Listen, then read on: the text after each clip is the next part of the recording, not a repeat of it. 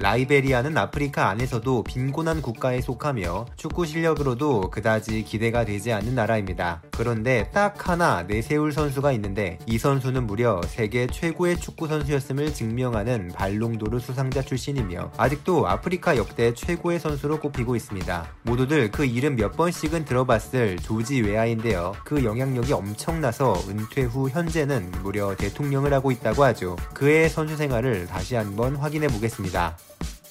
조지 웨아는 1966년 10월 1일 라이베리아의 수도 몬로비아에서 태어났습니다. 수도였긴 하지만 웨아가 자란 곳은 지역 내에서 가장 낙후된 동네 중 하나였는데요. 어린 나이에 부모님이 헤어진 후 웨아는 할머니에 의해 키워지는 등 쉽지 않은 생활을 했다고 합니다. 15살이 되던 해에 지역 내 축구팀 영 서바이버스가 창단되자 이곳에 가입한 웨아는 축구를 시작했는데요. 처음엔 골키퍼였지만 곧 골을 넣는 능력을 인정받아 공격수로 전향하게 되었죠. 이후 봉레인지 유나이티드 유나이티드라는 클럽을 거쳐 드디어 라이베리아 프리미어리그에 데뷔하게 되었는데요. 85-86 시즌에 마이티 바롤레 입단해 리그와 컵 대회에서 우승을 했고 다음 시즌엔 인빈서블 11으로 이적한 후 이 팀도 리그 우승으로 이끕니다. 이때 웨아는 라이베리아 최고 리그에 뛰면서도 전화교환국에서 기술자 일을 함께하고 있었는데요. 카메룬의 토네르 야운데로 이적하며 해외 진출을 한 후에야 축구에만 전념할 수 있게 되었습니다. 카메룬에서도 팀에 입단하자마자 18경기 14골을 넣는 활약으로 승으로 리그 우승을 이끌었는데 이 팀이 리그에서 우승을 차지한 것은 웨아가 있던 이 시즌이 마지막이었습니다. 곧 조지 웨아가 유럽으로 이적하게 되면서 전력이 크게 약화된 탓이었는데요. 웨아는 88-89 시즌을 앞두고 프랑스 리그 우승팀 AS 모나코에 입단하게 되었는데 그의 재능을 알아보고 영입한 사람은 유망주 발굴에 일가견이 있는 아르센 벵거였습니다. 웨아의 영입에 구단은 반신반의했지만 벵거는 지극정성으로 그를 돌보고 열심히 노력하면 세계 최고의 선수가 될 수도 있다며 조언도 아끼지 않았는데요. 웨아는 당시 하나님 다음으로 감사한 사람이 벵거라며 그가 아니었다면 절대로 성공할 수 없었을 것이라고 밝혔습니다. 첫 시즌부터 글렌 호들과 좋은 공격 호흡으로 모든 대회 38경기 17골을 넣은 웨아는 인상적인 모습으로 유럽 무대에 안착했습니다. 이때 모나코에는 엠마누엘 프티, 릴리앙 튀랑 등이 youth에서 call-up되었고 스트라스부르에서 유리 조르카예프를 영입하는 등 전력 강화에 힘썼는데요. 아쉽게도 당시 전성기를 누리 노리고 있던 올랭피크 드 마르세유가 4년을 연속으로 리그에서 우승하는 바람에 모나코는 계속 준우승 및 3위에 머무르는 것에 그쳤습니다. 결국 웨아는 모나코에서의 4년 동안 모든 대회 149경기 66골을 터뜨렸지만 91년에 컵대회 우승을 한 번 맛보는 것에 그쳤죠. 92-93 시즌을 앞두고 프랑스에서는 세계 축구 팬들의 이목을 끌게 하는 대형 이적들이 성사되었는데요. AS 모나코가 먼저 독일의 간판 스트라이커 위르겐 클린스만을 인터밀란에서 데려 데려왔고 입지가 좁아진 조지 웨아는 리그 내 라이벌 파리 생제르망으로 이적하게 되었습니다. 클린스만은 이탈리아에서보다 더 좋은 득점력을 보여줘 모든 대회 41경기 20골을 터뜨렸으며 웨아는 새로운 팀에서 다비드 지놀라와 좋은 호흡을 보여 모든 대회 43경기 23골을 기록하는 좋은 모습을 보였습니다. 그럼에도 두 팀은 또 당시 루디 펠러, 아베디 펠레, 디디에 데샹, 파비안 바르테즈, 마르셀 드사이 등이 있는 마르세유로부터 1위 자리를 빼앗지는 못했는데요. 이 시즌에 마르세유는 유럽 챔피언스리그 결승전에서 AC 밀란을 꺾고 프랑스 클럽 최초의 챔피언스리그 우승팀으로 등극하며 그 위상을 크게 드높였습니다. 그런데 시즌이 끝난 후 마르세유의 고위 관계자들이 좋은 결과를 얻기 위해 뇌물을 수수했다는 스캔들이 터지고 마는데요. 마르세유에게는 그나마 다행히도 챔피언스리그 트로피는 지켰지만 리그에서는 우승을 박탈당했기 때문에 이 시즌에 프랑스 리그 우승팀 자리는 공석으로 바뀌었습니다. 이후로 마르세유는 그 강력함을 잃어버리 이게 되었고 2010년에 리그에서 우승할 때까지 약 20년간을 우승하지 못하게 되었죠. 한 팀의 몰락은 새로운 팀의 선전으로 이어졌는데요. 93-94 시즌에 리그에서 각각 11골, 13골을 넣은 웨아와 지놀라의 활약 덕분에 PSG는 마침내 리그에서 마르세유를 제치고 우승을 차지했습니다. 지금이야 파리가 우승을 밥 먹듯이 하는 팀이 되었지만 당시에는 창단 20년이 넘는 역사 속에 겨우겨우 획득한 두 번째 우승이었습니다. 우승팀의 자격으로 94-95 시즌에 출 출전한 챔피언스 리그는 그야말로 조지 웨아를 위한 대회가 되었는데요. PSG는 바이에른 뮌헨과 한 조에 속했지만 6전 6승의 압도적인 퍼포먼스로 1위로 진출했고 8강에서는 강팀 바르셀로나를 꺾고 4강에 진출합니다. 이 준결승전에서 당대 최고의 팀 중 하나인 AC 밀란에게 패배했지만 대회 7골을 기록한 웨아는 득점왕에 등극했고 더욱 본격적으로 세계 최고의 선수 반열에 올랐습니다. 파리에서 3년을 뛰면서 모든 대회 138경기 55 36골을 기록했으며 리그 우승과 함께 컵 대회를 3회 우승하면서 팀의 수준을 한 단계 끌어올렸다는 평가도 받게 되었죠. 곧 그는 파비오 카펠로 감독의 부름을 받아 이탈리아의 명문 AC 밀란에 입단하게 되었는데요. 로베르토 바조, 파올로 디카니오, 마르코 시모네, 데얀 사비체비치 등 뛰어난 공격수들 사이에서도 웨아는 가장 득점력이 뛰어난 공격수였고 다른 선수들에게 많은 어시스트도 제공했습니다. 시즌이 끝났을 때 웨아는 모든 대회 36경기에 출장해 각각 15골의 득점과 도움을 기록했죠. 이런 활약에 웨아는 94년과 95년에 연달아 아프리카 올해의 선수상을 받았고 95년에는 시즌 중 클린스만을 제치고 발롱도르와 피파 올해의 선수상을 동시에 수상하면서 당시 최고의 선수임을 입증받았습니다. 아직까지도 남미와 유럽을 제외한 국가의 선수 중에 이 두 상을 동시에 수상한 선수는 조지 웨아가 유일합니다. 이 시기에 세계 최고의 공격수 하면 호마리우, 조지 웨아, 호나우두를 꼽을 수 있었는데요. 이전까지는 공격수 하면 주로 페널티 박스 안에만 머물면서 공을 기다리다가 골을 넣는 것이 익숙했지만 이 선수들의 등장 이후로는 페널티 박스 바깥에서도 득점을 만드는 현대 유형의 공격수들이 많이 나타나기 시작했습니다. 웨아의 좋은 활약에 4위였던 밀란은 리그 우승을 차지했는데요. 96-97 시즌의 개막전 베로나와의 경기에서는 웨아는 무려 80m를 혼자 돌파해 골을 넣는 원더골을 선보입니다. 최근 푸스카스상을 받았던 손흥민보다도 더 멀리서 시작한 드리블이었죠. 이 골은 역대 최장거리 드리블 득점으로 남아있는데요. 과거에 펠레가 골대에서 골대까지 100m를 드리블해 골을 넣었다는 기록도 있지만 영상 자료 없이 라디오 중계만 남아있어서 제대로 인정받지는 못하고 있다고 합니다. 이후 웨아는 꾸준한 활약을 이어갔지만 지단이 이끄는 유벤투스가 강세를 보이면서 우승 타이틀을 많이 획득하진 못했는데요. 98-99 시즌에는 라치오를 단 1점 차로 물리치고 다시 세리에 A에서 우승하는데 성공합니다. 밀란에서 통산 107경기 58골 39도움을 기록한 웨아는 로소네리 군단에서 가장 많은 사랑을 받는 선수 중 한 명이 됐습니다. 그럼에도 웨아가 30대 중반이 가까워온 9900 시즌에 자신의 입지가 예전과 같지 않다는 것을 느꼈는데요. 팀은 올리버 비어호프, 안드리 셰브첸코 등 새로운 공격수들을 영입했고 결국 웨아는 밀란을 떠나기로 결심하고 잉글랜드의 첼시로 향합니다. 이미 나이도 꽤 많아진 웨아가 전혀 새로운 무대에서 예전과 같은 활약을 펼치기는 결코 쉽지 않았는데요. 그래도 그는 토트넘, 리버풀 등을 상대로 골을 넣으며 팀의 하반기 상승세를 함께했고 FA컵에서도 레스터 시티를 상대로 90분 극적인 골로 승리를 이끄는 등 우승에 기여했습니다. 그럼에도 첼시는 웨아에게 완전 영입을 제안하지 않았고 웨아는 또다시 새로운 팀을 물색하게 되었죠. 평소 프랑스에 돌아가서 은퇴하고 싶다는 뜻을 밝혔던 웨아는 좋은 기억이 있는 친정팀 모나코로 돌아가려고 했지만 상황이 여의치 않았고 잉글랜드에 남아 맨체스터 시티에 입단합니다. 그런데 계약을 맺은 지 단 두 달 만에 7경기 한 골의 성적만을 남긴 채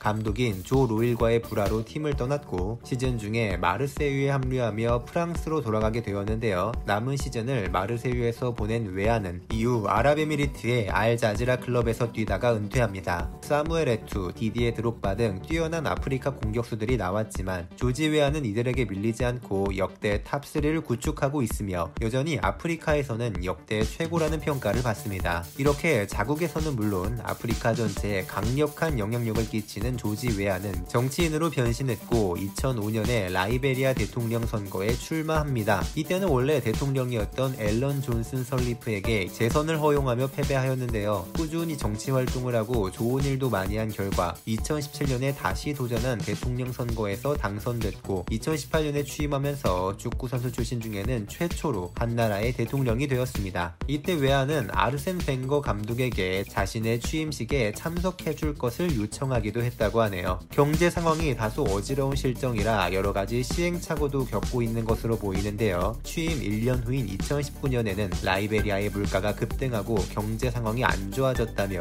반정부 시위가 일어나기도 했습니다. 어, 정치와 관련된 얘기는 여기까지 하는 걸로 하고 돌아보면 웨아가 자란 라이베리아는 굉장히 가난한 국가였으며 축구에 있어서도 월드컵은커녕 아프리카 네이션스컵 본선에도 나가기 힘들 정도였는데요. 그런 배경에서 포기하지 않고 꾸준히 축구를 이어간 결과 발롱도르 수상 및 아프리카 역대 최고의 선수라는 타이틀까지 획득할 수 있었습니다. 거기에 대통령까지 당선된 웨아의 삶은 진짜 영화라고 해도 현실성이 없어 보이는데요. 불가능을 가능으로 만든 축구 선수 기적의 하나의 조지 웨아의 이야기였습니다. 지금까지 충나이셨습니다. 부탁드립니다. 구독과 좋아요 버튼 눌러주시면 힘내서 더 많은 선수들의 레전설 얘기 전해드리도록 하겠습니다. 감사합니다.